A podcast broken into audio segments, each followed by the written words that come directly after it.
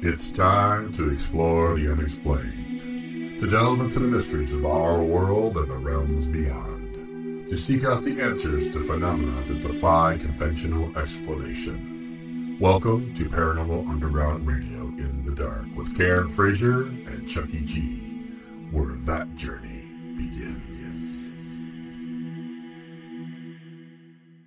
Good evening. This is Paranormal Underground Radio in the dark on MixLR with your hosts Karen Frazier and me, Chucky G.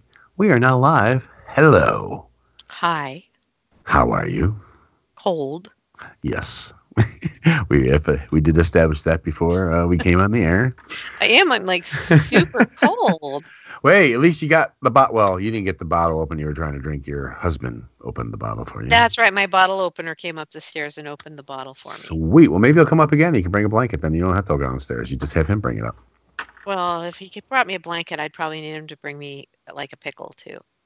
a blanket and they go hand in hand. Is that what it is? Pickles and blankets. I see. Mm, So, hi Cheryl. How are you?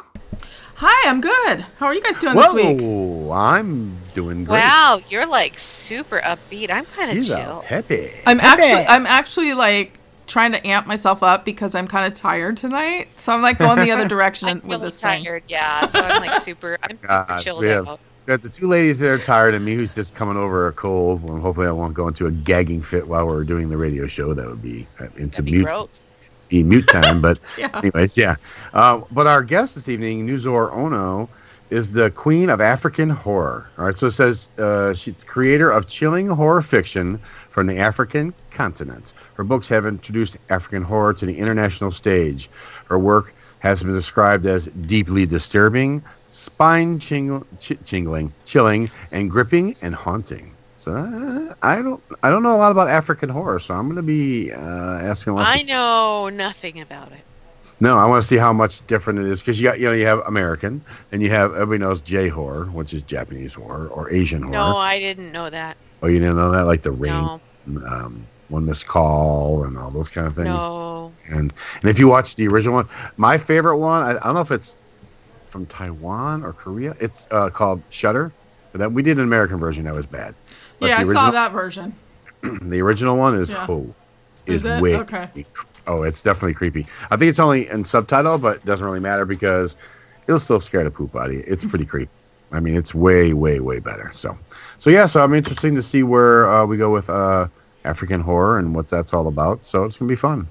So how how is everybody else this evening? Anything we like to chat about? Cheryl, what's happening in your life? What's going on in your life? You and Chad. Well, we had a mighty fun Halloween, and what was funny is the first two years we moved here, you know, I'd say we're kind of countrified over here. We got like one year, maybe like five trick or treaters, and the next year maybe like ten. I swear to God, we got at least fifty or sixty this year. Now, Really? yeah, it was unusually warm this year, so Okay. that could have been it. But but it was great. Yeah, I love seeing all the little cute kids in their costumes. They're so cute. We we got our usual zero. Oh. we didn't get anything either. That's weird. We didn't have anything in our house either. So. Yeah, I'm okay with that. I'm Okay. I'm fine with it. all right. You like you was don't just say, mind. the only trick or treater we've ever had has been our kid. So there you go. Does he walk out of the house and then turn around and come back and ring the doorbell? No, a couple times his dad took him would came down for Halloween and took him down through the neighborhood. We would usually take him to um, Halloween was kind of the thing he did with his dad Oh, his okay. dad, yeah. Okay. Um, so we would if if I had him for Halloween, I would take him like someplace where they were doing it, like at a shopping center or something. yeah. Yeah. Yeah. Hmm. Yeah. So, Anyway, um, We're gonna well, say you. Ha- Oh, I was go just ahead. gonna say the only other thing we're really planning paranormal wise right now is of course our upcoming Bobby Mackey's Da, da, da. investigation, which we're really excited about. So we're preparing for that. Sweet. Yeah. nice. Nice. Yeah, I have a class tomorrow uh, locally in town here. It's gonna be fun. The Spirit Journey, it's called, and we're gonna have an hour and a half of uh, interesting talking and, and, and, and you know and, and all sorts of stuff, meditation, and gonna be fun. It's gonna be cool. So uh, I don't have news tonight. I know I, I normally prepare, but it's been just so crazy and with work and everything else. Yeah. So we were gonna do some metaphysical talk. Cheryl had. Uh, brought up the fact of. Did you talking about cleansing? Is that what you're talking about, Cheryl? Or Yeah, Karen did an awesome article in our October issue of Paranormal Underground magazine on cleansing rituals. And I thought, well, hey, let's talk about that. That's interesting. And I've actually been wanting to cleanse the house I'm in. Uh, well, Chad and I have been wanting to do it for quite some time. We haven't even done Uh-huh. it yet. And now we're like, Mm-hmm. okay, well, we're planning on moving, so maybe we'll just wait and like do a, a, a cleansing when we move into our new home. Uh, you know, I so I cleanse my house fairly regularly. So whenever I feel my, myself getting into like what feels like either a stagnant or a negative energy pattern, Mhm. I will cleanse my house and my environment and my personal self and and um, I mean more than just a shower or bath, you know. Mhm. Um, so I really feel like you can do a cleanse anytime you feel like things aren't going your way. If you've had visitors to your house, like your in-laws, and you hate them. um, if you've had a fight, Uh-huh. Ah. You know, if you've had gone through a period of illness, stress, anything like that. If somebody's died, not necessarily even in your house, just if somebody in your life has died. Anytime that the energy can either stagnate or be negative, it helps to do a cleanse to fill, to to sort of set the intention for the positive to come in and the negative to go out. Okay.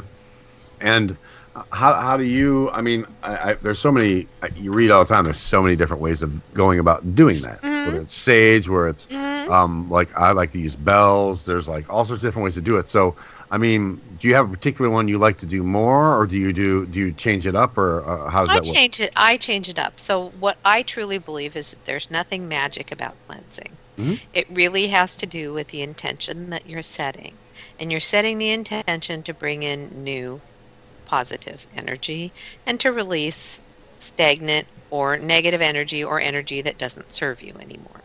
Mhm. So I truly feel like. Um, uh, you know, I do it very intuitively, which is why I change it up and do different things. I do what feels right for the moment to me. Uh, a lot of times that does involve sage, just because for me that ritual is kind of a, a one that I've always used, and so it's calming and it's soothing, and for me it's a very clear way to set intention. Mhm. Um, but you know, a lot of people think, well, I'm just going to burn sage, and um, that'll be that'll get rid of all the negative things. Well, if you get rid of the negative things, you also need to realize that you need to create the positive energy. Mhm. And so, like after I do sage, I always burn either Palo Santo, uh, Okay. which is a wood Okay. that smells really good. Palo Okay. Santo, it's P A L O S A N T O Oh, um, or I burn sweetgrass. Um, Okay. And sometimes I'll like create something with either herbs or uh, essential oils and do, I just call them my juju sprays. Mhm. Um, and so sometimes I'll do that. Sometimes I'll cleanse with energy from energy healing, like with Reiki or something. Sometimes I'll cleanse with sound using like my singing bowls or things like that. Yeah. Um, sometimes I'll just I'll just cleanse through meditation. So it really depends. And sometimes I'll cleanse the house uh, or incense. You can do incense too. Mhm. Sometimes I'll I'll cleanse the entire house. Sometimes I'll cleanse my house, my yard, my property. Okay. Um, sometimes I'll just do a personal cleanse, and sometimes I'll do a combination of all of those. Mhm. And when I do a combination of all of those, I also use a combination of methods uh, because it's about setting that intention in a way that I feel comfortable with, and also putting out uh, things that vibrate at the um, at the frequency of the things I'm trying to attract. Okay. So when you do this, I mean, uh, say you're going to go and you, tomorrow you're going to do it. You're going to cleanse your home. Okay. How, how do you how do you choose? I'm not, at- but okay. okay. How do you how do you choose at that time? You know, like It, do it to- you- it's totally intuitively for okay. me. Okay, I was going to ask you if it's intuitively or not. hmm And so what I what I tell people is do something that feels right for you and makes you truly have confidence that you've released negative energy and you've improved positive energy. Go ahead, Cheryl. Whoa, Oh, I- no, this- sure. This was just another um, another topic that Bob was talking about in chat. Um, he's saying you can use Reiki to Yeah, cleanse. That's what I said with the energy healing. I oh, energy I- healing, same thing. Okay, yeah, I it's the do- same I thing. do use Reiki. I do use Reiki to cleanse. I use it a lot. Mhm. Um, and then the other thing is what I like to do is follow up an energy and environmental cleanse um, with a personal cleanse. And that can be, you know, smudging yourself with smoke. Uh, I like to take a saltwater bath uh, using sea salt and Mhm. um, essential oils. My favorite is sandalwood, but anything that kind of vibrates at the energy of whatever it is I'm trying to attract. hmm Um, so you know, you can even for to cleanse energy, you can write something that you no longer want on a piece of paper and burn it. Right. So I have a question. So let's say uh, in a, in a in a little while I'm going to be going to Bobby Mackey's and investigating, and I'm ready to go home, but I'm afraid maybe something negative or just unwanted is Sure. going to come back with me. What would I do then before I traveled back home? Well, before I traveled there, I would make sure I have black tourmaline. Yep. Okay. Do you have some? No, but I have that. You did tell me about taking that with me, so I have it written down to, to get.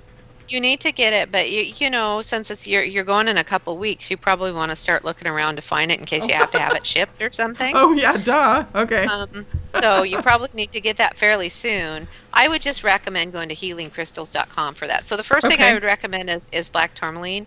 Then um, I do typically one of two things. Well, you can sage yourself before you leave. Uh, what I recommend is that you put up a shield as soon as you get there. okay. Um, and so with your shield, what you need to do is just picture like pushing out a bubble or a wall or something from your core and pushing it all around you.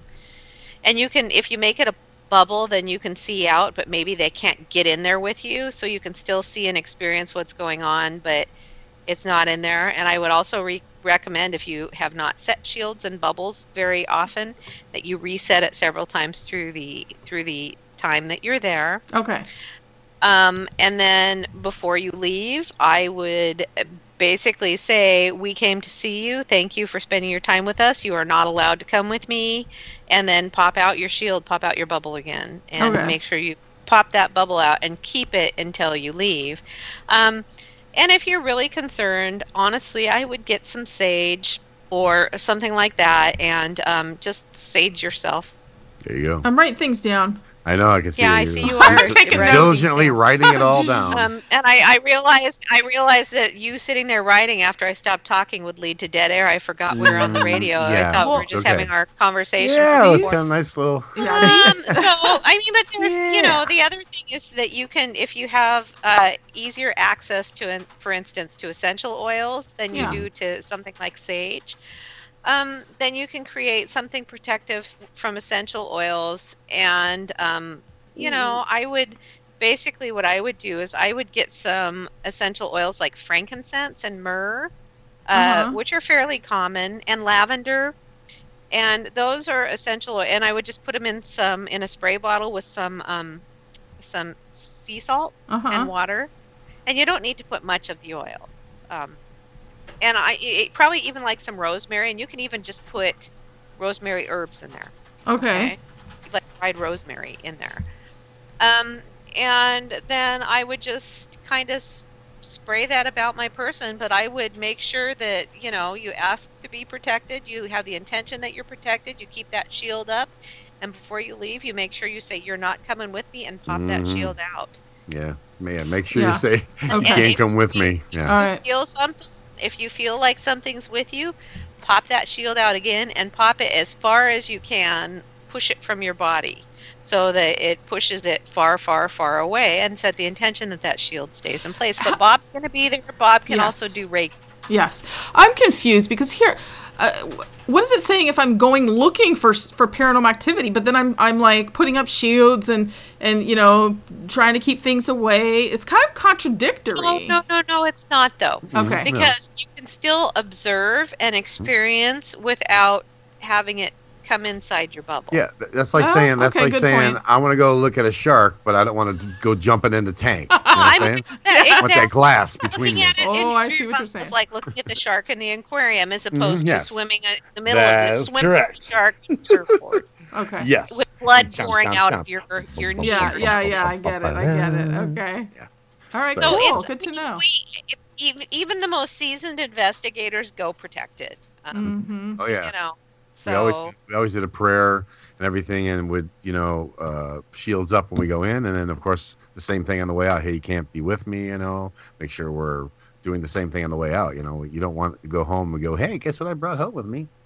So Chad says he Yeah. cleansed after an investigation, and and um, I have once okay, ever. But the other thing you do is take some salt water with you, some sea salt, I mean. yeah. sea and when you get to after you get there with your shield intact, after you've been at Bobby Mackey's, yeah, fill your bathtub with water, put some of the sea salt in it, Mhm. bathe in that salt water, and then sit in the tub and let and um, let the drain the water all drain out before you get out of the Oh. I could do that. Yeah. There you go. Well, Yeah. here's the thing. So the the black tourmaline is it just like a little stone that I'm going to put in my pocket, or what am I going to do with it? Yeah, just keep it in your Mhm. pocket. Oh, okay. All right, Chad's getting one, and I'm getting one. Yeah, and Mhm. I actually, I usually have a bunch that I give to people, but I've given them all away, and I haven't gone to my rock shop and replenished recently.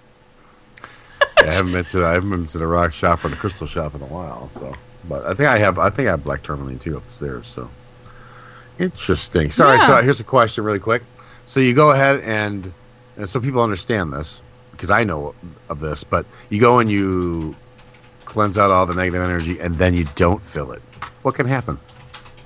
It can fill up with more negative energy. It leaves a vacuum for anything to come in. There you go.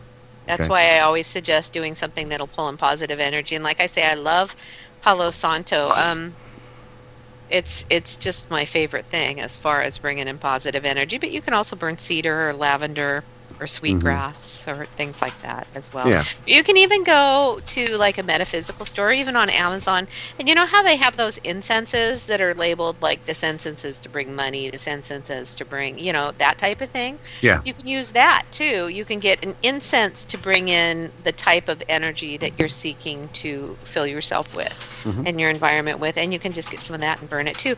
And Cheryl, then you just run Yeah. through this. You just run through the smoke. Now, one of the things I, the one time that I did cleanse after an investigation because I felt like I was covered in like uh, sticky negative energy, Mm-hmm. I also took my clothes off and washed them in salt water Oh, interesting. because I didn't want that. So before I cleansed myself and my environment, and I actually cleansed my whole house. I got home from the investigation, and I just felt it was just a sticky. Mm. And so I went through the house, and I first I took all of my clothes off and put them in salt water. Or the other thing you can do is you can just surround them with salt and then take them home and wash them. Oh, okay. So, like, even if you just put them in a garbage bag or something with salt, in, Okay. and, um, because the salt just kind of serves as a barrier. Barrier. But so Yeah. I came home and, and I changed my clothes immediately. And then I did the cleanse on the house. And then I sealed the house. And I sealed my house by putting salt around all of the doors and windows, uh, Okay. basically around the perimeter of the house. I sealed the house and then I sprinkled crystals around to bring positive energy. And then I went and I did the bath as well. And that night, then I double i made sure i put my bubble up before i went to sleep and i said nobody's allowed to be here with me and and all of that stuff so no i did not take them off right after the investigation Just saw that comment. Bob. Lord, Bob. So Oh, I That have is not how it worked it We was when have i got home we have some Nag Champa. Is is that good or no? I need a different yeah yeah Nag Okay. Champa's my absolute favorite as a matter of fact. Okay. i use um an essential oil blend that is a Nag Champa blend that I Oh. wear as perfume Oh, as just cool. part of extra an e- just an energetic thing. Okay. So, wow, yeah, I'm I prepared now. Jumpa. It's, Okay. my, it's my favorite, and it's yeah, it's a really positive. It brings in really positive stuff. So, absolutely. Sweet. All right, good. does Wow. Chad like the Nag Champa? It's sm- yeah, it's you can smell it. It's not even out of the box, and you can smell it. Yeah, Yeah, it's it's very and it's very distinctive. So Mhm. yes, I, I do. I wear it as my my personal fragrance. I get so many compliments. Uh, People are always like, "Oh my God, you smell so good." Like, I smell like incense, I guess. So yeah, nice. better than smelling like dog poop. Yeah, that's true. That's a fact. Mm, incense feces. Let me weigh that out. I'll go with the incense. There you go. So there you go. That's uh, but the most important thing to remember is listen intuitively. Um, if you feel like you need cleansing, you do. Don't doubt yourself. Okay. and then yeah it's it's mostly about intention and setting setting the environment energetically and Mhm. so while these things do vibrate at at intensities that attract or repel the things you're trying to attract or repel truly your intention is the most important thing got it. Okay. Yeah, I, I, that, that's true with anything that you do. You know, uh, even metaphysically, the intention has to be there. Otherwise, it's just words or actions. You know what I mean? So, I agree 100%. I like the uh, idea that I do the incense. That's what I like to do. So, but I did have someone ask me that once about the, uh, you know, well, what happens if you just don't set anything after you bring out the negative? I mean, I'm positive, so I go on there and I go, well, no, you still want to. well what happens if you have a, a rain gauge in the rain that you empty out and then set back in the rain it fills back up right right. Exactly. Yeah. I agree. So there you go, Cheryl. I can go run around your house and saging and Yeah, Yeah, I'm you know. putting Tons this of- into action. Thank you. yeah. All right, excellent. It's time to go to break. So Okay. let's do that. Uh, stick around. You're listening to Paranormal Underground Radio in the dark here on MixLR. We'll be right back. Hey, great t-shirt. I've heard of that place. It's really supposed to be haunted. You wear such cool t-shirts. You must have been, what, to every haunted spot in the country? Well, not really. I'm a member of HauntedShirtClub.com. I get a great t-shirt from a different haunted place every month, along with an info card with photos and stories and more. I can hardly wait to open it every month. Wow, I have to check that out. HauntedShirtClub.com, right? Yep, that's it. Hi, this is Cheryl Knight, editor for Paranormal Underground magazine. And I'm Chad Wilson, Paranormal Underground Magazine's publisher. Every month, Paranormal Underground Magazine explores the unexplained by examining topics that range from haunted sites to ufology to cryptozoology. We also spotlight investigators and researchers who continue to pave the way in a field that seeks to answer some of life's most complex questions. If you want to read about topics like psychic phenomena, demonology, conspiracy theories, crystals and herbology, and much, much more, visit paranormalunderground.net and start exploring the unexplained today. Hey everyone, if you can't get enough of Paranormal Underground, then I've got good news for you. We're on social media. You can find us on Twitter, on Facebook, and I think even on MySpace, and nobody has a MySpace page anymore. So check out Paranormal Underground on your favorite social media site today. This is Jack Kenna, paranormal investigator and author with Spirits of New England, writer and correspondent with Paranormal Underground magazine. Also, starting this Sunday, August 28th at 10 p.m., you can catch me on Haunted Case Files, which will highlight numerous investigations from our Spirits of New England team, as well as other investigators throughout the Northeast. Find out more at our website at www.spiritsofnewengland.org. Hey everyone, it's Karen Frazier, co host of Paranormal Underground Radio in the Dark. Thanks for listening to the show. You've probably read my column in Paranormal Underground magazine. I write columns about energy healing, metaphysics, and also dream interpretation. But did you know I also am an author of multiple books about metaphysics and the paranormal? You can learn more about the books that I've written on my website, authorkarenfrazier.com. That's author Karen, K A R E N, Frazier, F R A Z I E R dot com. My name is Darrell E. Berry Jr., longtime practitioner, researcher, and explorer of things metaphysical, mystical, and cutting edge, and founder and director of Next to Density, a research, education, and development effort for personal and thus global progress, transformation, and development. My current and upcoming books include Travel Far, Classes on A Course in Miracles, and Next to Density. For my books and other writings, videos, interviews, public talks, and workshops, and to schedule for consultations, classes, and courses, visit darrelleberryjr.com or nextdensity.org. Next Density. Change yourself. Join me at the Big Seance Podcast. I'm Patrick Keller of BigSeance.com, and this is a place for an open discussion on all things paranormal, but specifically topics like ghosts and hauntings, paranormal research, spirit communication, psychics and mediums, and life after death. The candles are already lit, so you might as well come on in and join the Big Seance Podcast. So, you're looking for the best in paranormal radio? Well, you just found it. Right here on Paranormal Underground Radio in the Dark. Join me, Chucky G, and my awesome co host, Karen Frazier, for topics ranging from the metaphysical to the unexplained. That's right. Every Thursday night at 6 p.m. Pacific, 9 p.m. Eastern, and other times in the flyover states on MixLR, we will delve into all things paranormal. And along the way, we'll, we hope to entertain you and have a few laughs as well.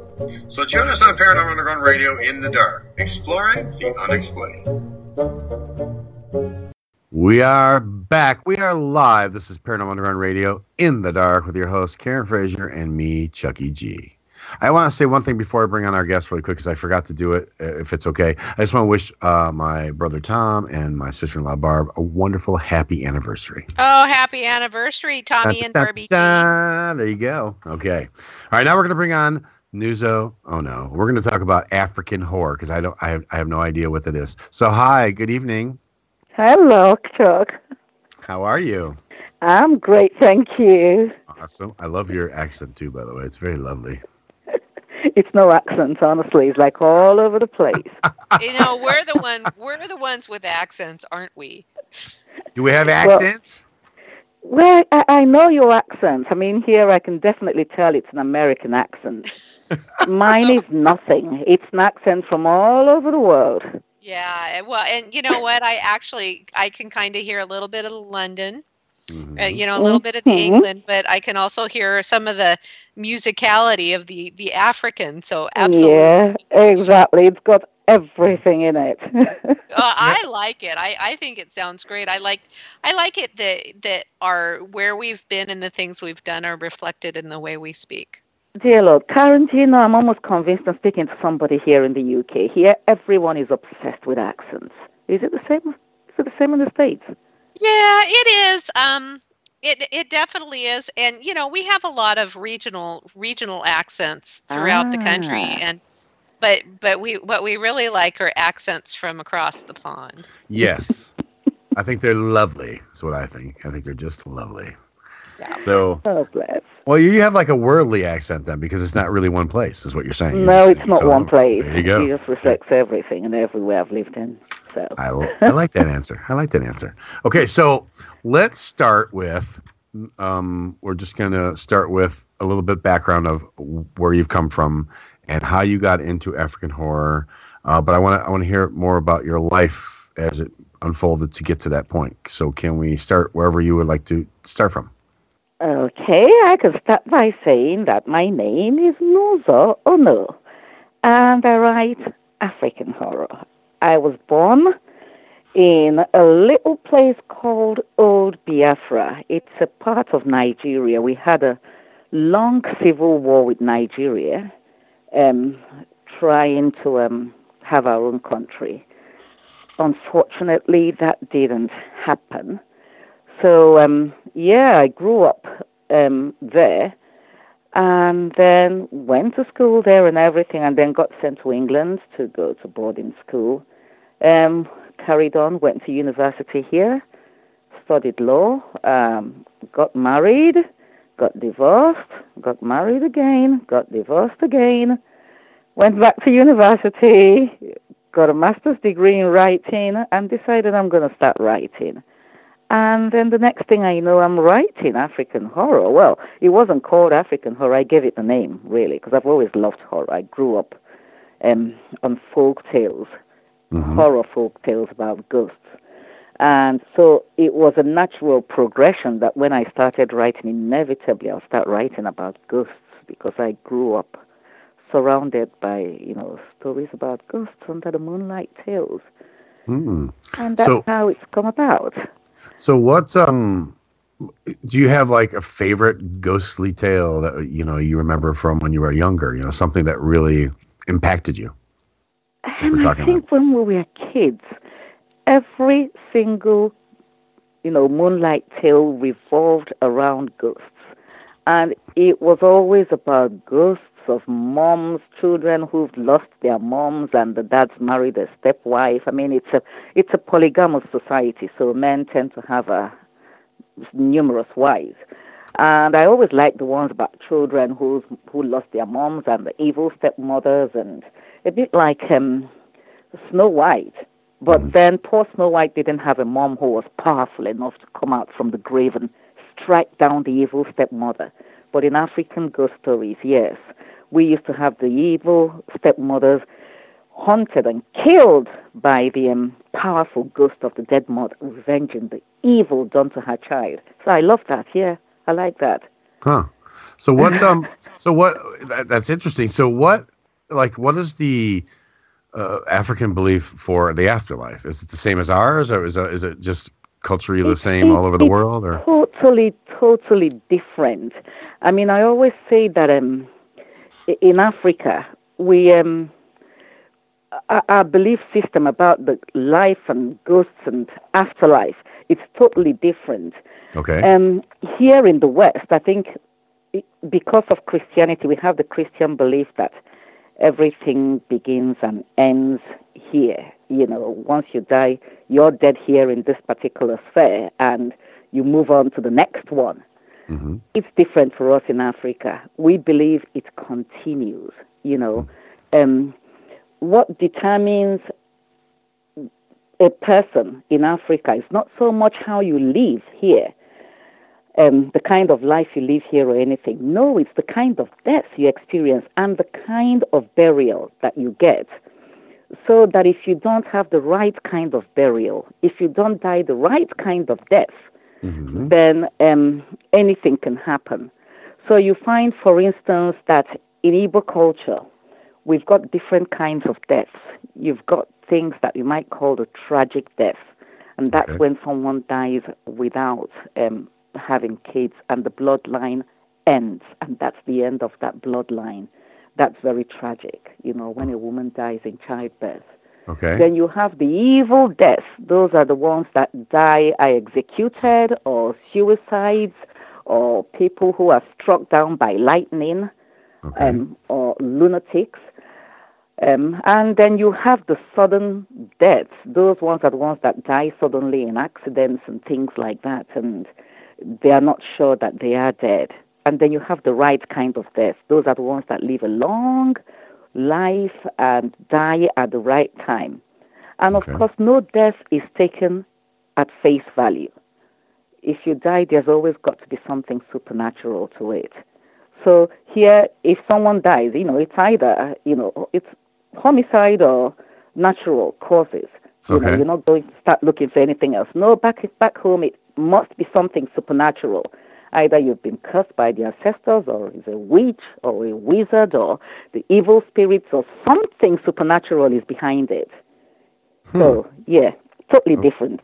yeah, I would say. Well, yeah, I would say in some ways it it, it, is. So so then, if we're we're saying that um, you say everything has a supernatural connection to it, whether you die s- tragically or not tragically. So Yes. so what then? If we're talking, let's talk spirits, people who have passed on. What are we? What are we looking at for? Um, are we saying then evil spirits are the people who have died in the way we talked about in a uh, the you know the whether they were killed or suicide you know versus the the natural causes kind of way is that how that splits up too Um, I mean, like I say, it's all different in different parts. I mean, we've got like 3,000 and more different cultures in Africa, you know, all speaking different languages and having different um, traditions around ghosts and, you know, the afterlife.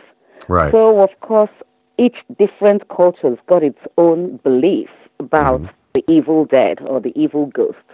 I write specifically because of because of all the different cultures we've got. Africa is um, African horror can't be how do I put it? It can't be treated under one blanket. So you've only got to adopt a thematic approach, and that's what I tend to do. I just focus on the Igbo culture. And in the Igbo culture, the evil dead, or, you know, the, the evil ghosts, they are not just the ones who, uh, because of course, when you're, you, you, you die a bad death, you, in the olden days, and in some villages till date, you are chucked into something we call Ajofia, which is the bad forest. And that is where um, those kind of people, they're not given, because Igbos tend to bury their dead in the compound, okay sometimes even inside the living room. just to make sure Oh. that when they come back, they are not lost. They know exactly, they reincarnate back into the family. Because we believe strongly in reincarnation. You know, I Right. know exactly who I reincarnated back as. Mhm. And so if you're buried within the compound or inside the living room, you mm-hmm. when you come back, you come back into the same family. If you die a bad death and you're chucked away into the bad forest, mm-hmm. then of course you can't reincarnate back into the family. And those ones might be the bad spirits, the evil spirits who hang around, you know, because inevitably those chucked into the bad forest are assumed to be evil anyway. If you're Right. struck down by lightning, you must have done something really evil. Okay. And you know, if if you're a murderer who's been executed, you must have been evil. So of course, when you come out, you're not going to be a nice ghost. You're going to be evil. hmm So um, yeah. So with us, we know that the bad ghosts are mainly the ones that died the wrong kind of death and Okay. buried the wrong way. In some parts of Africa, East Africa, for instance, if someone is evil and they die, what they do is they dig a hole, you know, in the wall of the house, and they push the corpse of the evil person leg first through the hole before sealing up the hole immediately. So this Oh, ensures that the ghost, yeah, it will not remember the way back to the entrance, you know, to the house. And um, others tend to burn the body. For instance, if they think someone is a witch, they'll Yeah. burn the body and they'll cut cut it up and feed it to the hyenas to make sure they can't come back again. You know, and we know about the powerful Zulus, of course. I mean, they were the most powerful warriors, and Yes. the Zulus believed that if they killed somebody at the battle, they also had to um, cut open the heart of the person they killed to make sure the ghost of the person doesn't come back to haunt them, which is why they had a very fearsome reputation, you know. But that was all because you know that if someone is dead, they can come back under certain circumstances.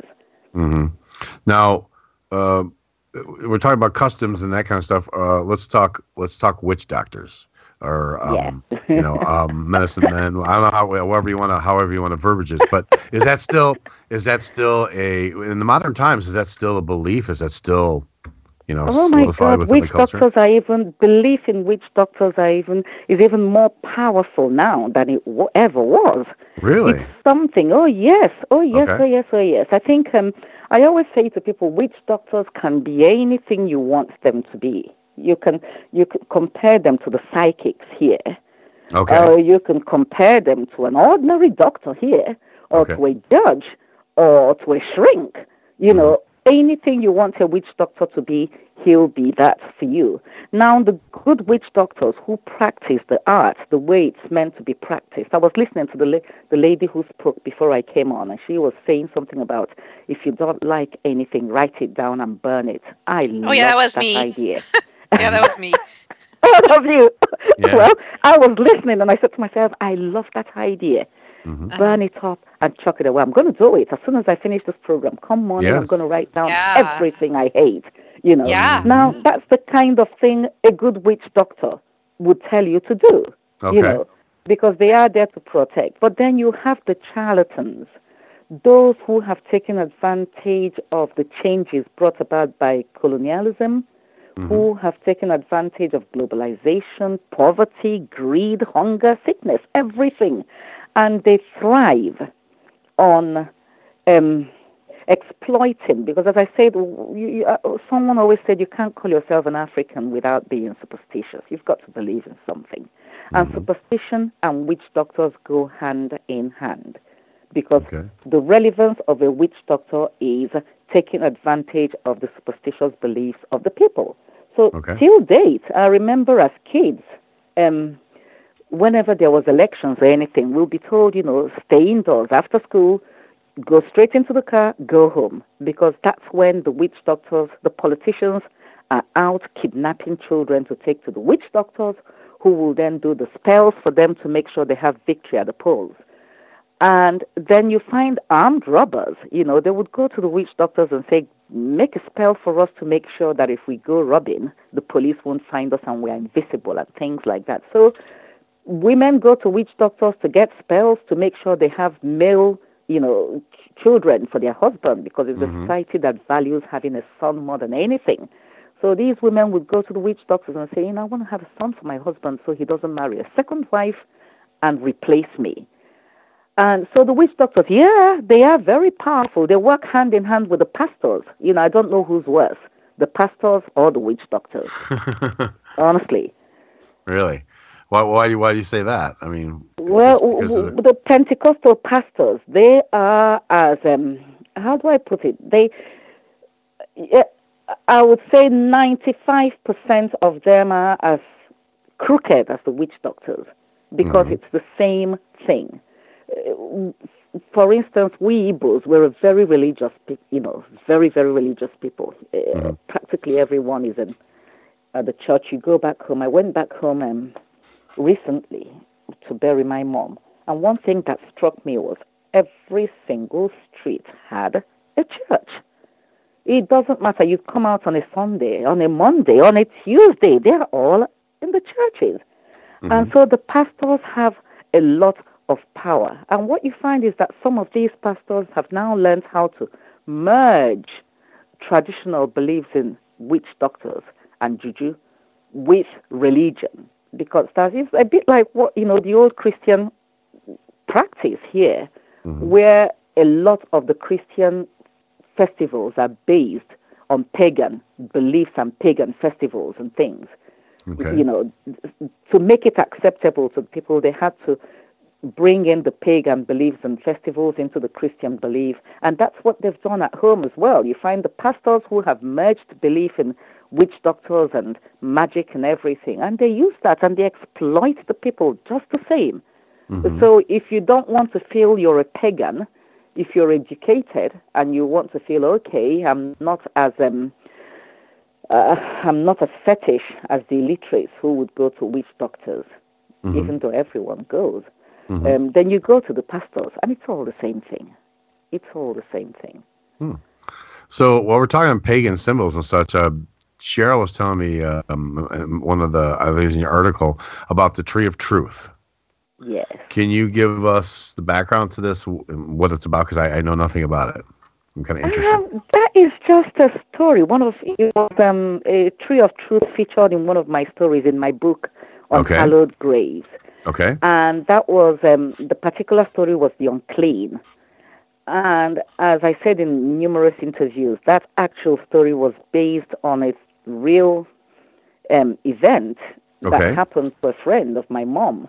Oh. Um, she, she, her husband died, and they, the husband's people believed that she had a hand in his death, mm-hmm. and they took her back to the village. Um, the usual thing they do to widows, of course, they shave off your hair immediately. As soon as your husband dies, they shave off your hair. And they washed the dead body. They waited for a few days to make okay. sure the body was beginning to um, putrefy. And mm-hmm. then they washed it and then they forced her to drink the water they used in washing the corpse. Ew. And then took her and the corpse into the forest and left her with that corpse in the forest under a particular tree, a shrine tree that the villagers worship. Because, I mean, you know, uh, trees are, are, are, considered deities in some, some cultures. Okay. And they left her with that corpse for three nights. And the, the belief is that usually, if a woman is accused of being implicit, complicit in her husband's death, and they take her into the forest, if she's guilty, the, the, the, the shrine, the deity, the tree, mm-hmm. would give its powers to the body of the man, and he would rise down, rise up, and strike her dead after three days. If she's innocent, she'll survive it. And when the villagers come back after three days, they'll find her alive. And that proves uh, it's a bit like putting the witches, you know, tying up the witches and dropping yeah. them into the water. They used to do it here in England right. in the olden days. If yeah. they if they sink and drown, they are witches. You know, damned wow. if you do and damned if you don't. Right. Because That's exactly what it sounded like as you were describing that to me. Yeah. You know, I mean, in some cases, a lot of the women will probably die from, you know, they'll have the runs or something from drinking that kind of water. Oh, yeah, and God. being in the forest, the, the fright alone would probably kill them, and that means they're guilty. But if you survived the ordeal, yeah, you are innocent. You know, That's... so um, even the Nigerian government, Nigerian parliament had recently taken out, uh, made a law that such practices against widows are now prohibited. But I mean, how are they going to enforce it? It's still going on in the rural villages. There's nothing they can do. Hmm Why are they? wha- What's the part of the shaving the, the their hair off? What what does that got to do with anything? What's how's that connected? You know, I don't know. I've never had any idea about. I have no idea. All yeah. I know is that if a woman's husband dies, it's even the other women that come to shave the hair. It's not even the men. You know, and they, they believe they've got to shave it with the crudest implements to make sure. Some of them, by the time their hair is all shaved, you'll see the bloodied scalp and everything. I- I don't know what it is. And then they make you sit in ash. You know, they get this pile of ash Yeah. and make you sit in the ashes um, with your hair shaved, and you don't go anywhere, you don't do anything, you just sit down there for weeks on end. Wow. It, it, it, it, it, it's vicious, honestly, the plight of widows. So, because I write ghost stories, I needed to bring out what I do in my stories. I try, that's why I call it African horror. Yeah. I try to bring in aspects of the culture, both good and bad, Right. to introduce things to my readers about the African culture within um, a horror context. You know, so uh, trees play a very, very important role in Africa. In all African communities, you'll find a lot of people um, worship trees. I know some, like in some tribes in East Africa. Um, Okay. what country now? I think Tanganyika or something. Yeah, they, they, they bury their dead, you know, in forests. And these forests, you, you would come there and what you find is lots and lots and lots of clumps and clumps of trees, you know. And these trees, they go there and they're called the forest of the dead. And mm-hmm. y- once you go to a forest of the dead, how you know it is that when you come there, you might find other trees around the place all burnt because you get lots of bushfires and everything. But those clumps, isolated clumps of tall trees amidst the desolate, fire ravaged landscape, those are the forests of the dead. And if you go in there, you're going to find things like cups and plates and leftover food and everything, you know. And those forests are supposed to be haunted by the dead, of course. People describe hearing voices and movements and lights and everything there. So trees have always been something that we um, we revere, just as we revere rivers and you know snakes and certain animals as well. Mm-hmm. Well, because I know voodoo is a religion in Africa, but you know, because over here, it's kind of gotten you know mixed with America, Caribbean, that kind of stuff. So, I mean, I would assume you know a little of both. And I mean, is it such a wide difference, you know, between the two? I don't ours is voodoo. I think the voodoo is more the one you've got over there. Ours is more of juju. We call it juju. Juju. Okay. Yeah, you know, J U J U. Okay. Um, uh, we call it juju, so it's different from your voodoo. Um, voodoo is more of a religion there. Ours is uh, juju. It's more of a magic kind of thing. Okay. And it, it just means um, that anyone, it's like hexing, you know, Yes.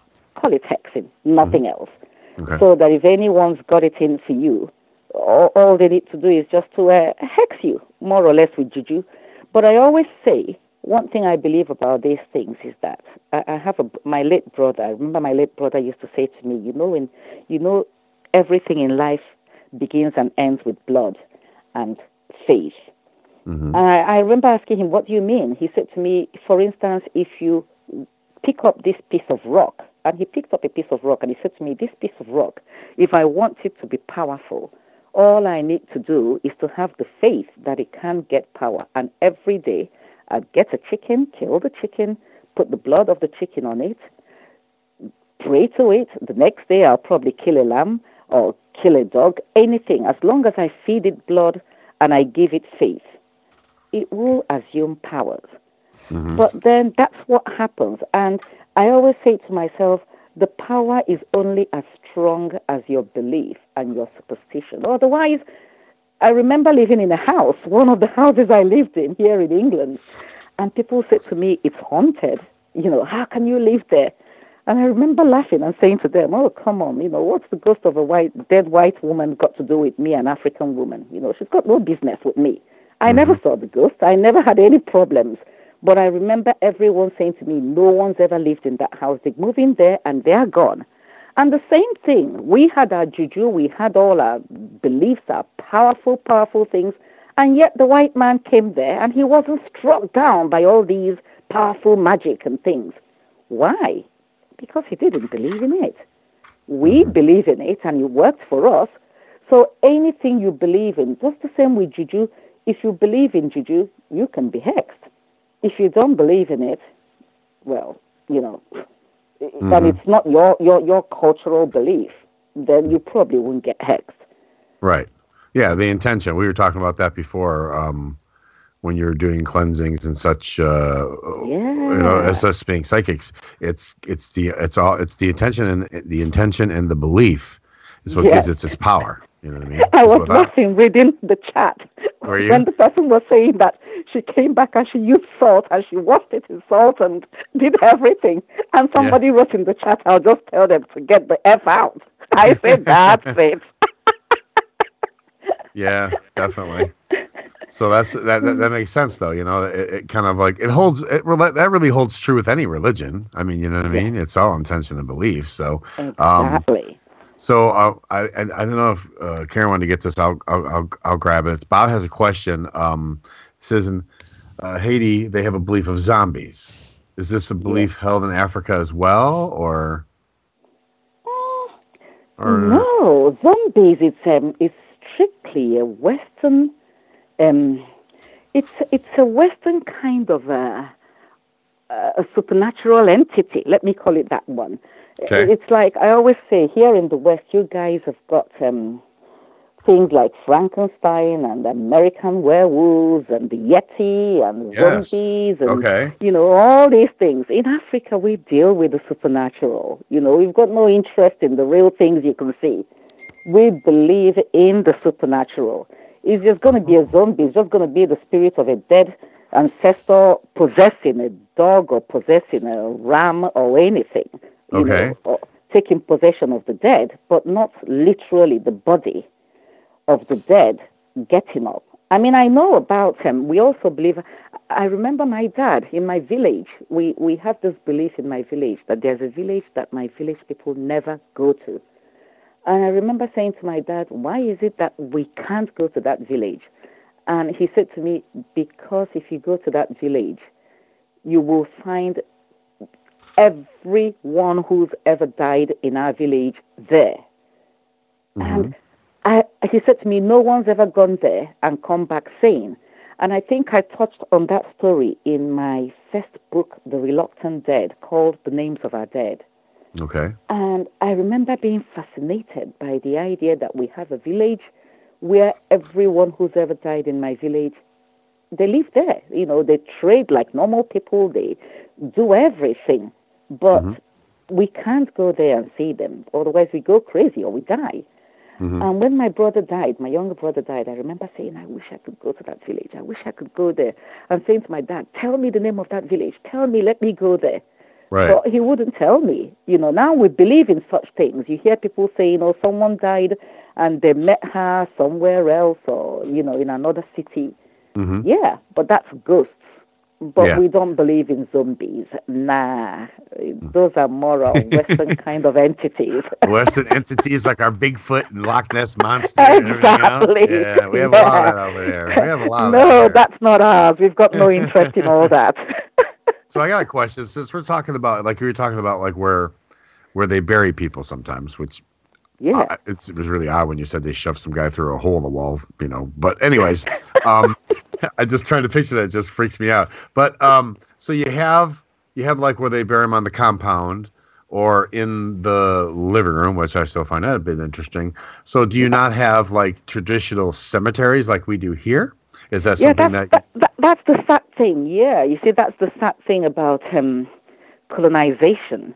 Um, it's brought in all these changes in Christianity because, like I said before, we would bury the ghosts in the compound and bury them in the in the living room. And if Uh-huh. they came back, you know, our folk tales and our folklore reflected all that.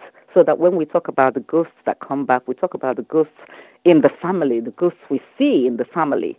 These days, because of urbanization and everything and Christianity, you now get people being buried in cemeteries, you get people even being cremated.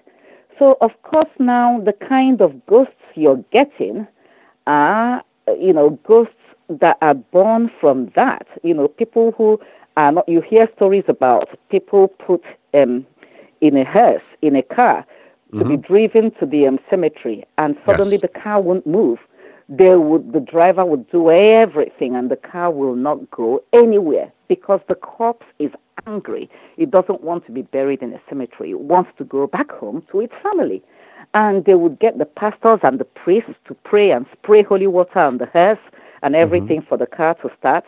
And eventually the car will start, and they'll say to you, the driver looked in the mirror, the rear mirror, and he saw the ghost of the uh, dead person, very angry, and of course the car would crash. You hear that story all the time because these days you're getting the mortuary ghost. That's why in my story, in The Reluctant Dead, I wrote about the follower.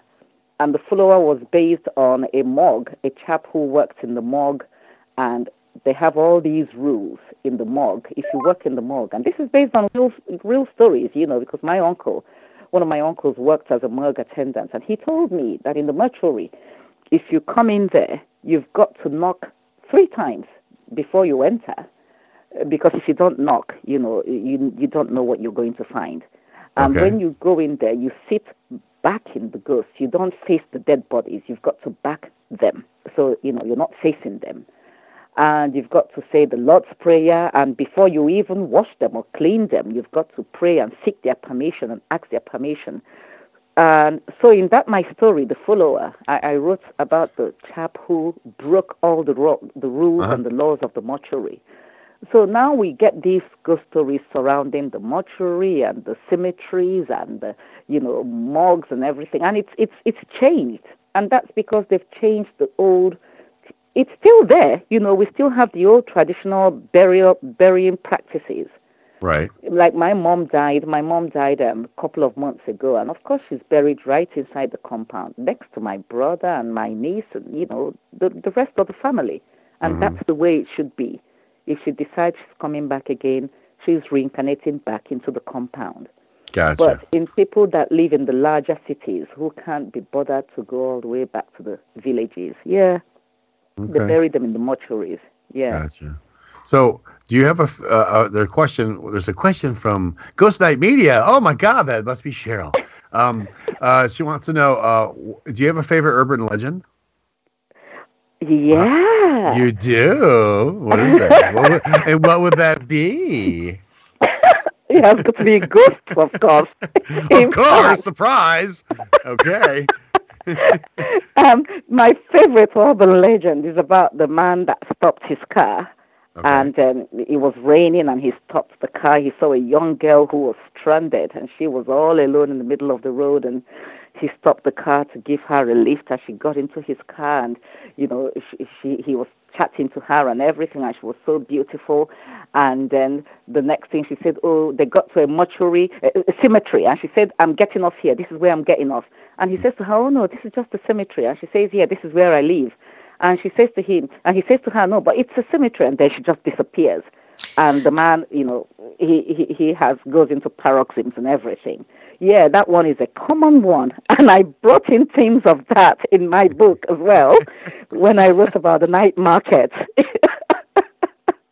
Yeah, that's definitely. Yeah, I love It's like- that. We have that one out here too. Yeah, the the woman uh, Resurrection Mary, and yeah, there's several ones that actually fit that same kind of, um, you know, Yeah. square peg. You know.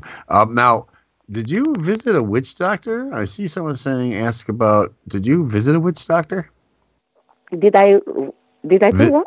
Did you visit a witch doctor? Oh gosh, I went once. You went because once, and how how'd that go? when you want to um when you want to write, you want to get um, the real thing. I Oh. needed to write from a place. Karen. Okay. Because I said to myself, if I'm going to write about um, the witch doctor, I had to have a visual image of the location, where they live, what it's like, what the shrine and everything is like. Okay. So a friend said to me, Don't worry, I'm taking you to see a witch doctor. And I was all excited, you know, and we got there. And to my shock, it was a lady, because I always assumed, you know, witch doctors are all men. But this was an old woman we went to see. And, you know, they said to us, well, she is so powerful and everything.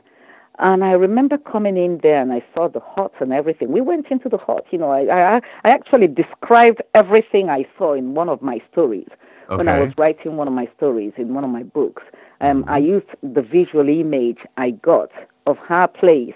Um, in, in that my book about the unclean, when the lady went was taken to the first witch doctor to find out why she wasn't having children and the witch doctor had accused her of being a mermaid, you know, not human. That was the image I had when I was writing that section. And I saw the witch, well, I saw the witch doctor, who was a woman, and she asked me what I wanted. And I said to her, I want to come back to England in a plane and not have a plane crash. Everybody knows I'm terrified of flying. Me too. Yeah, I understand Oh, that. so. oh I'm glad to hear a man saying he's terrified of flying. Oh. I hate flying. Yes, and terrified of heights. Yes, that's me. Go Same ahead. here. I'm Oh. petrified of heights. So this lady, she gives me um this knot, kernel knot. It's the knot that comes from palm trees. Um, she gave it to me and she says to me, when you're driving back and you get to the Milliken Hill, chuck it into the hill. The Milliken Hill is a famous, famous, um, what do I call it? Famous road. It's like um, a road carved out from a high hill, and you just Okay. see the deep gully to the left hand side, and you know the sheer rise of the mm, hill hmm to the other side. And she said to me, chuck it into that hill. And when you're chucking it in, say Yes. some things, you know, that you're chucking away the evil of the plane and everything. And I did it. Well, of course, I didn't believe anything, but whatever. I came back to England all right. My plane didn't crash. It Well, there you crashed. go. Well, You know, you, there I go, you know, so it might be that powerful Well, palm well- kernel knot. I'm pretty sure it's because you used the word Chuck so many times too. I think that had a connection too. I think right there. yeah, you know, so I came back and I quickly wrote down everything I saw, described Wow. everything so I couldn't forget it, you know, for my book. Yeah. Right.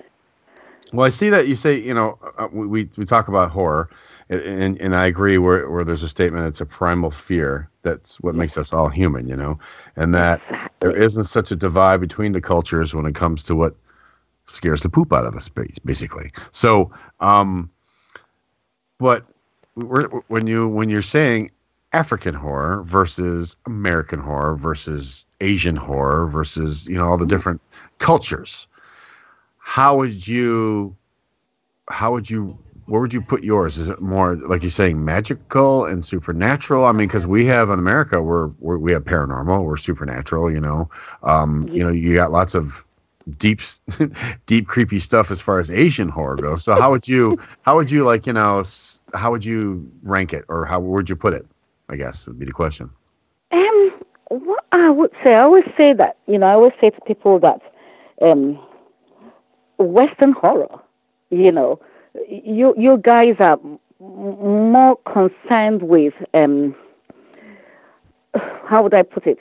More the non-supernatural elements of horror. You know, I mean, you you you have the supernatural element and the non-supernatural elements. You know, you you're interested in like slasher and gore horror. You know, loaded with blood and Uh, violence and uh, stuff like yes, that. You know, sci-fi horror and aliens and Yes, everything. You know, yes. Yeah, we are not interested in that. Oh, We are strictly interested in supernatural, ghosts, hauntings, possessions, you know, night Wow. flyers, witch evil children, and, you know, cursed trees and cursed animals and cursed rivers. wow. So it's it's everything for us has got to do a, a, around the supernatural and Yeah. curses, you know. So, like not aliens at all. I mean, no, nothing like That? Oh. Yeah, I mean, I, I know we've got um, a brilliant, brilliant Nigerian American writer, Uh-huh. Nnedi Okorafor. She writes of, um, uh, as, you know, sci- sci-fi, science fiction, African, you know, Ooh. science fiction. Yeah, she- she's amazing. Okay. You know, and um, but that's not. It's something she's introducing to us. Bless her. That's not something we know about because I mean, for some reason, I look at all these films. I've never seen any of the aliens land in Africa. I wonder why. You know, they rarely land in Africa, except in Independence Day. when there was a little bit of them. Because you have all Yeah. those cursed trees and cursed animals and cursed land. That's why. They don't want, they want to ground. so, you know, we're not going to get the aliens and we have no business with them. So that's not part of our horror. And we don't have um, powerful doctors like Dr. Frankenstein who's going to, um, you know, mutilate a body and bring us those kind of horrible things. No. So in many ways, I think our horror, that's why I keep saying to everyone that there's such um, a striking similarity between our horror and um, the Japanese Kwaidan tradition, you know, because uh, our ghosts are so similar to theirs. Y- You know, they're African ghosts. Um, it's all the same supernatural kind of thing, steeped in tradition and culture and superstition and reincarnations and yeah, that that's the difference, you know. Okay. Um, So have you ever, like, as a, I don't know, either as an adult or a child, have you ever had your own, like, something that really stands out as far as a supernatural experience? Oh yeah. Oh my gosh, yeah. Okay, I grew one. up. Um, everybody knows my father's house. Well, it was built by my grandfather, and we always. Everyone knew the house was haunted. We we grew up knowing it was a haunted house. Um, the, uh, people come around to stare at the house, and they have so many stories about the house. And I remember specifically, I, I mean, this had happened to me so many times, and not just to me, my sisters, everyone, we've all had the same experience that you'd be in the bathroom having a shower. To get to the bathroom, there's a long corridor, you know, with- hard um, terraced floors, and you can hear everything. You can hear footsteps very clearly. And you'd be in the bathroom, and you'd hear the footsteps walking down the long corridor all the way to the bathroom. And he stops at the door, and you're thinking, you're saying, "Who's there? Who's there? You know, I'm in here." And not, nobody says anything. And most times I think it's somebody, maybe my sister or my brother, trying to scare me or something. And I rush there, open the door, and there's nobody. And you Whoa. don't hear the footsteps going back. That's happened several times, not just to me, but to my sisters. But the one I remember that stuck with me, that Uh-huh. one scared the living daylight out of me. So, in fact, in my latest book, The Sleepless, I touched on something similar um, in one of the ghost scenes. I was playing the piano downstairs. The piano belonged to my late sister. She died in a plane crash. Okay. And since she died, you know, nobody nobody touched the piano. Everybody knew it was her piano. And I decided this day I was going to play that piano. And I went in there. Now, the, where the piano is, there's a window, um, and it's a, you know with the thick drapes, very thick, thick drapes. Okay. And the drapes were across the window. And I sat down and I began. There are many windows. There are about one, two, three, four windows, each one with their own drapes. And I sat down and I began playing the piano. Suddenly, the drape, I mean, I, when I say drapes, these are heavy, very heavy damask drapes. This thing starts flapping, really flapping widely.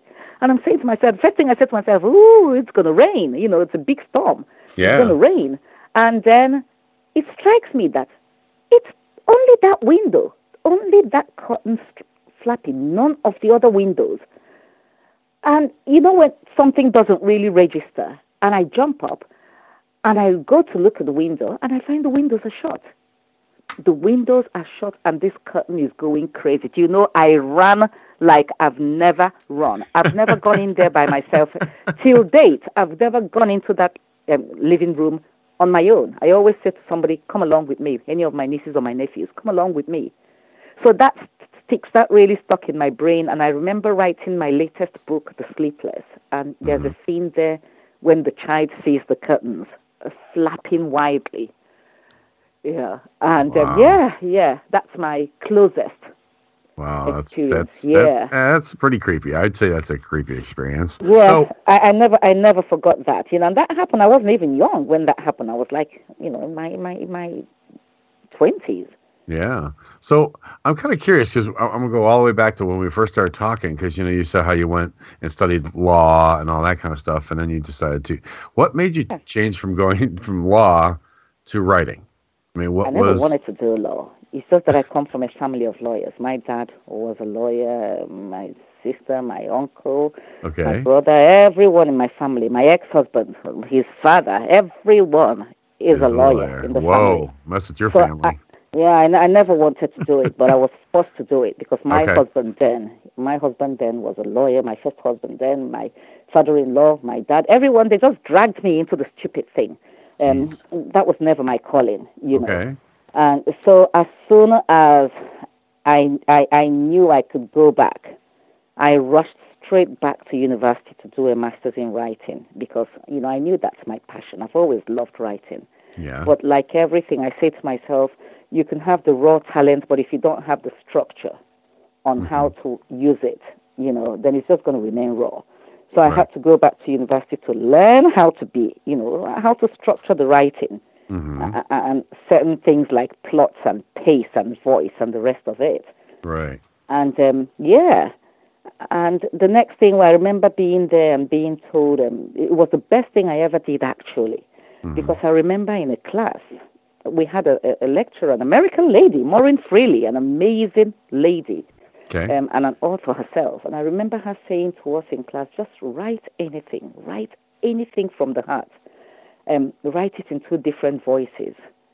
And I wrote a piece, and it was something about Africa. And the reaction in the class was electrifying. It was unbelievable. And Maureen said to me, Cambridge, um, that's my English name. She said to me, You found your voice. And that was it. That was when I discovered this is my voice. But then you have that fear of, okay, um, no one's going to read it. No one will understand it. You know, Right. it's, it's, it's African, you know, ghost stories. And then I realized to myself, do you know what? True horror crosses all boundaries. You know, true horror, you know, transcends everything cultures, barriers, everything. And that's why, if you're a proper horror fan, you can read Korean horror and love it. You can read Japanese horror and love it. You can read Scandinavian horror, any horror. And I realized, okay, I can write it. And I think um, ho- horror fans will, will appreciate it. And, and I've been lucky. You know, what gave me the greatest joy was when the um, Starburst magazine, which is um, one of the longest running you know, magazines on cult entertainment, they featured their first African horror author. And then Paranormal Underground magazine featured me as well. Look And at I said, that. Yeah, African horror has arrived. And we, in America, we go woo woo. That's what we do for that. Uh-huh, Oh, is that what you yeah. do? Ah, I thought that was Nico Rosberg's special sound. yeah, because whenever Nico, Nico Rosberg wins, he goes, woo woo. I stole the thing because I'm doing it right now anyway. So, so what was the what was the first what was the first book that you wrote? Because I know you I see like Unhallowed Graves, Reluctant Dead. Which which one was the first? What was the first Well, I, I started with The Reluctant Dead. You know, I Okay. said to myself, okay, if I'm going into this new genre, I'd like to introduce my readers slowly, you know, give them a gentle introduction into mm-hmm. African horror. Okay. So I had six short stories in the mm-hmm. collection of The Reluctant Dead, touching on the different kinds of deaths and ghosts that would arise from it. You know, so I had something like um, a Hadiza, which um, was about a, a, mist- a, a wife coming to take deadly vengeance against the husband that um, caused her to die, you know. And um, then I had the, the the follower, which was a young girl that died suddenly. Um, I had the little schoolboy who didn't know he was dead. He had a car crash on his way back to school, and um, didn't realize he died. He carried on going to school because he was a good student. So I had a collection of six short stories, African horror stories. And then I did on Hallowed Graves, that was the second one.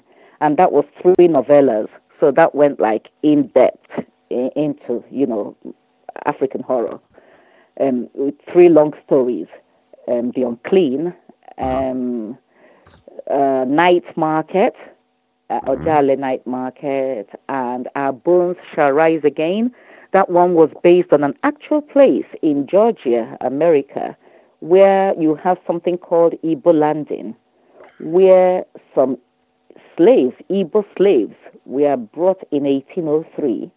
And when they got there, they decided rather than be slaves, they would rather die in a uh-huh. collective act of suicide. And so they, they, they, you know, they killed their captors and they walked into the river and they were chanting and singing as they went into the river. And they drowned because they believed the river was going to take them home oh back to Africa. And that place, that, that was said to be the very first civil uprising ever. And that place has become a tourist attraction in, um, in, in, in the States where people go to see because people say that they hear sounds and you know the place is haunted. They hear the cries and the songs and the chants and the rattles of chains of these slaves that committed suicide. So in that my story our bones shall rise again i tried to give them an african burial i tried to give them closure to bring back the ghosts back to africa um, in that story and then the final book the third one i just written is the sleepless and The Sleepless is a complete novel. So I started with six short stories, three novellas, long stories, and then a novel. So that's the first, you know, full African horror novel, and that one is based on, it's set during the Nigerian Biafran War, and Okay. it's the, the protagonist is a child, and this child is a child that hears voices, you know, voices in her voice in her head that tells her all kinds of things, all kinds of dark secrets. Whoa. And when her brother, her little brother, who has Down syndrome, Yeah. is um, taken into the forest to be killed by the witch doctor, by by his father, their Mhm. father, you know. Um, she's the only one that knows the story, the secret. And then, of course, she's got to be killed. Her father tries to kill her, and the story progresses from there. Uh, so that's a full novel, a full African horror novel. Yeah. Wow. Wow, that's a that's cool. So where where are you go? I mean, where are you next? Are you have something else on the horizon or? Oh yeah, I'm, I'm I'm already almost halfway through the next one, and that one is called Disturbed. Well, that's the working title right Okay. now. All yeah. It's um. So. I just have to ask, what's your what what does your family of lawyers think about you being a writer? That had to be I had to have that question get out there. I mean, Um, tell, tell you the truth, yeah. everyone sort of does whatever they want to do, you know. Because now, with my father dead, um, everyone's my uncle dead. Uh, the the chambers are no is no longer there anymore. Mm-hmm. So everyone sort of carried on doing what they want to do. Um, my, my sisters are all in the diplomatic service now, and my, my brother is a politician. So, yeah, we've all gone our different ways now, and we're all free to do what we want to do. That's wonderful. So, yeah, uh, you know, they're not bothered. well, that's good. So we've we've come to the part of the show where, and I I've just been listening with fascination. Chuck had good questions, and I got to just sit and listen to the show, which was kind of nice for a change. Um, very interesting stuff. But we would like to have you at this point let our readers know where they can find your books, where they can find you if you have a website, and that type of thing. Okay, my book you can get it on Amazon or different online um, outlets, Amazon.com or .co.uk. Um, Kindle, uh, you can find out about me at www.nuzoonoh.com. Um, I get lots of people dropping me emails through the website. I'm on Twitter at NuzoOnoh. Um, I'm not on Facebook, unfortunately. I don't do Facebook. You know. Yeah, I, I so tried. I, you probably don't have time to do Facebook. That thing is a big time waster, man. It's not even time. You know, like when you just have a platform you don't connect with at all. I've never Yeah. connected with Facebook. You know, Yeah. I, I think because I, I, I, I, the first time I discovered Facebook was friends who would go there and they'll tell me, "Oh, I've been on Facebook to tell you, tell people about my holiday, about this." And I said, "Haven't you got anything better to do with your life than going on Facebook to talk about little nonsensical stuff?" So yeah, so Yeah. I've never been on Facebook. No, I get it. I'm kind of this. I am on Twitter, but I never use it just because it's. I, I've never really connected with it. It's never. Yeah, it's funny. like, you know, you find the platform you connect with. Yeah, I don't understand the whole hashtag thing. So you know. Oh, bless! it's so easy. I know, I know it is. It's just you know, it, it, you're right. There's just sometimes there are platforms you connect with and others you don't. Yes. there you go. yes. I um, like Facebook, so sorry. But go ahead. Thank you for coming on the show. Um, I'm sorry I didn't ask you a lot of questions, but I've been enjoying listening to your answers nonetheless. You know, thank you, Karen. It's been lovely speaking to Chuck. As he said, he came prepared. You know, he said he's the one that's always prepared. He is always prepared, and, and like I say, I just kind of got listening, and and Chuck would be like, "Do you have a question?" And I'd think, "Well, I'm doing okay, just listening." So Oh, Yes, it was wonderful talking to you. You're adorable, as I have to say that. That is just thank wonderful talking. you. Yes. yes, Thank you, guys. Honestly, it's been lovely, lovely, lovely chatting with you. And as soon as we are done, I'm going to have show. myself. Sorry? I said thank you for coming on the show. Now you can go to bed. No, I'm going to start writing down the things I'm going to burn in the morning. There you go. Oh, there you go. Nice. Good. It, it's very, it's very effective. Things that Mm-hmm. Yeah. no longer serve you are Yep. just write them down and Stuff burn them up. past. Yep. There you Oh, go. God, I'm going to start now, honestly. There you go. I'm like All right, fired good. up. Good luck with that. All right. Thank you. All right, Thank you. Have then. Good good night. evening- A good All right, morning good night. to you. Good night. Bye. Bye bye. All right, guys, that was uh, Nuzo Uno. Oh no, sorry. Oh, good lord. Um, Nuzo Onoh, and um, we need to take a break. So let's do that. We'll take a break. We have a correspondent report coming up Mhm. after the break. So stick around. You're listening to Paranormal Underground Radio in the Dark here on MixLR. We'll be right back. Hey, are you looking for a new paranormal podcast? Check out All Day Paranormal with me, Crystal Vermis. And me, Manny Vega. We come to you every week with the latest in supernatural news and entertainment. That's right, and you can find out more by going to getspooked.net. And don't forget to check out our YouTube show by going to getspooked.net slash YouTube. Hey everyone, this is Winter Balefire.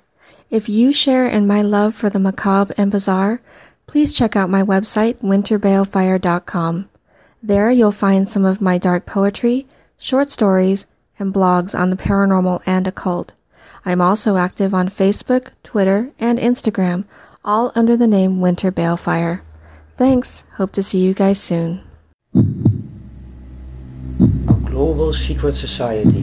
What imprisons your overall freedom. Dismissed as conspiracy. Mind controlling technology. Dismissed as science fiction. Evolutions in primal energies, ghostly apparitions, UFO and extraterrestrial life forms. Dismissed as a fantasy. Three books written by Maria Anna van Driel, telling you everything what can be known by revealing the truth of the most unbelievable actions governments have made in the last eight decades in mind and behavior control. You are a waste, a loser. Everyone hates you. Why don't you just stay in your car and keep driving? I'm serious. Drive until you run out of gas, then get out of your car and walk until you find someone who doesn't think you're dumber than bricks. Could take a while, but at least all that walking might burn a couple of calories. You may not witness bullying like this every day. Your kids do. They want to help, but they don't know how. Visit stopbullying.gov to learn safe, simple ways your child can help stop bullying. Be more than a bystander at stopbullying.gov. A message from the Ad Council. Where do you want to go to lunch? I'm having a stroke. Did you hear what I said? I'm having a stroke. Why aren't you answering me? I'm having a stroke. When someone is having a stroke, they may not be able to say it with words, but their body language will tell you loud and clear. Look for FAST, F, face drooping, A, arm weakness, S, speech difficulty, T, time to call 911 immediately. Know the sudden signs. Spot a stroke fast. Visit strokeassociation.org. Brought to you by the American Stroke Association and the Ad Council. So, you're looking for the best in paranormal radio? Well, you just found it. Right here on Paranormal Underground Radio in the Dark. Join me, Chucky G, and my awesome co host, Karen Frazier, for topics ranging from the metaphysical to the unexplained. That's right. Every Thursday night at 6 p.m. Pacific, 9 p.m. Eastern, and other times in the flyover states on MixLR, we will delve into all things paranormal. And along the way, we'll, we hope to entertain you and have a few laughs as well. So, tune us on Paranormal Underground Radio in the Dark, exploring the unexplained. We are back. This is MixLR. You're listening to Paranormal Underground Radio in the Dark with your host, Karen Frazier, and me, Chucky G. And they're off air talking about kicking me in the schnads. Isn't that wonderful? That wasn't me. That was Cheryl. Wait a minute. I just said Cheryl, that she could make you. it You like have an no proof that I oh, said that. what's going There's no proof of that. I love you guys. I don't know why you want to kick me in the schnads. I don't understand that. I'm confused. Well, Wolfman has The nards. schnads? That schnads? Oh, yeah. Schnads. Or you can say nards. I you know, like we'd like in the to. Monster Squad. Um, by the way, I want to say hi to Amy. It, it happens to be in the um, Hi, Amy. Uh, on the Hi, chat or listen. Yes. Hi, Amy. Hey, there you go. So, all right. So I think it is corresponded time. All right. We have Mr. Jack Kenna who talked to Pete Carolyn, uh, the historic Salem Courthouse paranormal tour guide about the haunted history of the building. So you want to go ahead and roll that show because that's going to be creepy. So this is Jack Kenna, paranormal investigator with Spirits of New England and correspondent for Paranormal Underground magazine. We are here at the historical Washington County Courthouse and Jail. And I'm here with Pete Carolyn. All right, I'm here with Pete Carolyn. But we're sitting actually uh, in one of the jail cells, and we're going to be investigating this whole location tonight. But Pete, you, you said a little bit earlier you brought me to this cell for a reason. Uh, Second most active place in the building. okay. So, the cell we're in is on the first floor. I'll call it the first floor. Yep. We're in the back in the actual prison section. And we're in, s- what do you know what cell number this We are in A4. Cell A4. Okay. And, so, uh, yeah, tell me a little bit about the, the location, about the, the jail. And Okay. Not real, not too much. I mean, just yeah, some old basic history. I, I know this closed down when. Okay. Uh, this stopped being the Washington County Jail in 2005. Okay. It had been the county seat here in Washington County for every year prior to that. And it w- was relocated to a larger town, which made some sense. The county turned this building over to the town to use as a uh, community center. And very soon afterwards, we got our first ghost request. From a, another team? From another, from Cambridge. Okay, all right. Uh, well, you can, if if it's a team, you can give me the team name. Okay, too. That's fine. Cambridge Val, Cambridge Paranormal. Okay, fantastic. Yeah, we like to give a little bit of A plug for everybody? plug- yeah, for whoever. Yeah, we're we're we're not we're all about us. We're about Okay, all cool. teams. So So they uh, they came in and they had a great time, okay, and they put some stuff on the internet on their website. Awesome. And a couple other groups picked it up. We're now doing probably twenty to twenty to thirty tours a year. Right. Here. Now- not advertised, not publicized. People just come. right. Yeah, exactly. And and the what I find the really interesting thing about you guys, which I know is about to change, but for many years. You guys didn't charge for any of this. I mean, even tonight, us investigating, you don't, you're not charging us for We this. are But I charging. understand that's changing because you're working with another local uh, group out of Glens Falls. Is that correct? Yeah. Well, they they're kind of my my uh, when we when I started Kind of your I- team kind of thing? Yeah. Okay. And I'm who not are, a who are team they? member. What- And who, who are they? That would be the South Glens Falls Paranormal Society. Fantastic, fantastic. Um, when I started this, I had never done one of these. And now, because of this building, I'm probably one of your more in- experienced awesome, investigators. I've done a few hundred now. That might be more than me, but right? Yeah. That's awesome. That's it's- awesome. Like I said, it's 20 to 30 a year. Yeah. And it's been that way for the last eight. Yeah, yeah. We've Now- been doing this for almost 10. Okay. The first year it was like four or five. And you volunteer for this. I, I'm a volunteer. I do it because I'm kind of fascinated by it. Yeah. I like seeing things that I can't explain. Well, you're just like the rest of us investigators. We have our own personal And we all reasons kind like to do this. every group that I've dealt with is like, well, we want to prove that it's wrong. and I love to see people try and prove that it didn't happen. It didn't happen. And you're sitting there going, well, yeah, I know somebody just pulled my hair. And it wasn't the person standing next to me because they're six feet away. Now, I was here a few months ago with another group. I'm here today with my own group and some friends who've never investigated before, so it's going to be all new to them. But you and I had an experience in the courthouse section up in the, the, the gallery area. Up in the gallery, So in the just, balcony. Just, just tell me quick. Tell, tell the audience quick what happened there. I'll let you tell it. Oh gosh. I don't know what happened on your side. I was standing about But it six was to both of us. Yeah. Yeah. I was standing about six feet away from you and it's like, Jack, did you hear that? What's going on? Are you are you whispering? And, and, and what did I say? I said, And he goes, Yeah. yeah, they're screaming in my ear. I heard it right in my ear. Yeah, yeah. And it was a, it was a little girl's voice Yeah. that I heard literally right in my ear when you were away. Yeah. Then a little bit later, We were sitting next to each other, kind of watching. and we had a chair courtroom. between us. Yep. And what happened? And it's like we looked at each other and it's like, okay, stop. we heard it again. Yeah. Right More between voices. Literally right right, between between, us. us. The same little girl voice, Yep. we heard it one other time after that. That was a really interesting experience. It's big reason I wanted my team to come here. Yeah. Well, hopefully they'll it. have fun tonight. Yeah, and they're all women. Oh, well, God. yeah, Yeah, most, yeah. yeah. My, I got couple male friends. Yeah, before. right. Yeah, they brought with me a couple of my buddies, but the rest of it's all women, and there's eleven of us here. I think. So It'll be a it fun should night. be interesting. It'll But be a fun night. Thank you for the interview. You No know, problem. If, you, if if you guys can ever make it here, anybody listening, you want to make it up here, just uh, email Cheryl Knight, and she'll get the information to me, and I'll pass it on to you. It's a great location, great place. Even when they start charging, come up here because I'll be paying too. So I will be back. I know it. So Pete, thanks We've again. I got you appreciate booked, it. man. Exactly. Thanks again. I appreciate the interview. No problem. And we might come back uh, a couple little times, just if we have some uh, activity, we'll maybe stop, make a quick, uh, uh, just little burst session of Yeah. what we did, what happened, and what we heard. So let's see how it goes. Also, if there's anybody in the cell with us who'd like to say hello, here's Yeah. your chance, man. Your chance. Speak up. there's a reason I, came will, to this cell. I will not leave your voice out of this little score correspondent report. So Just don't swear. I don't care if they do. Cheryl might, but I won't. But they. You can't use it if they swear at. No, she'll probably use it anyway. It's all online, so it's all. Oh, okay. It's all good.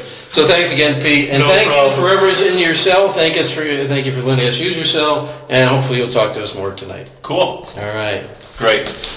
All right. That was our correspondent, Jack Kenna, this evening. That was nice. Haunted history of Salem, New York.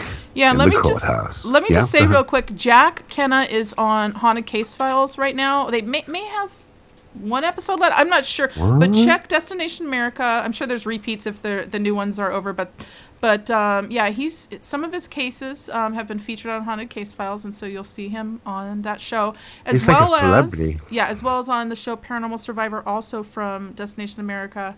So check those two sh- two shows out. I love that kind of stuff, so I guess I love that show. And he's super awesome.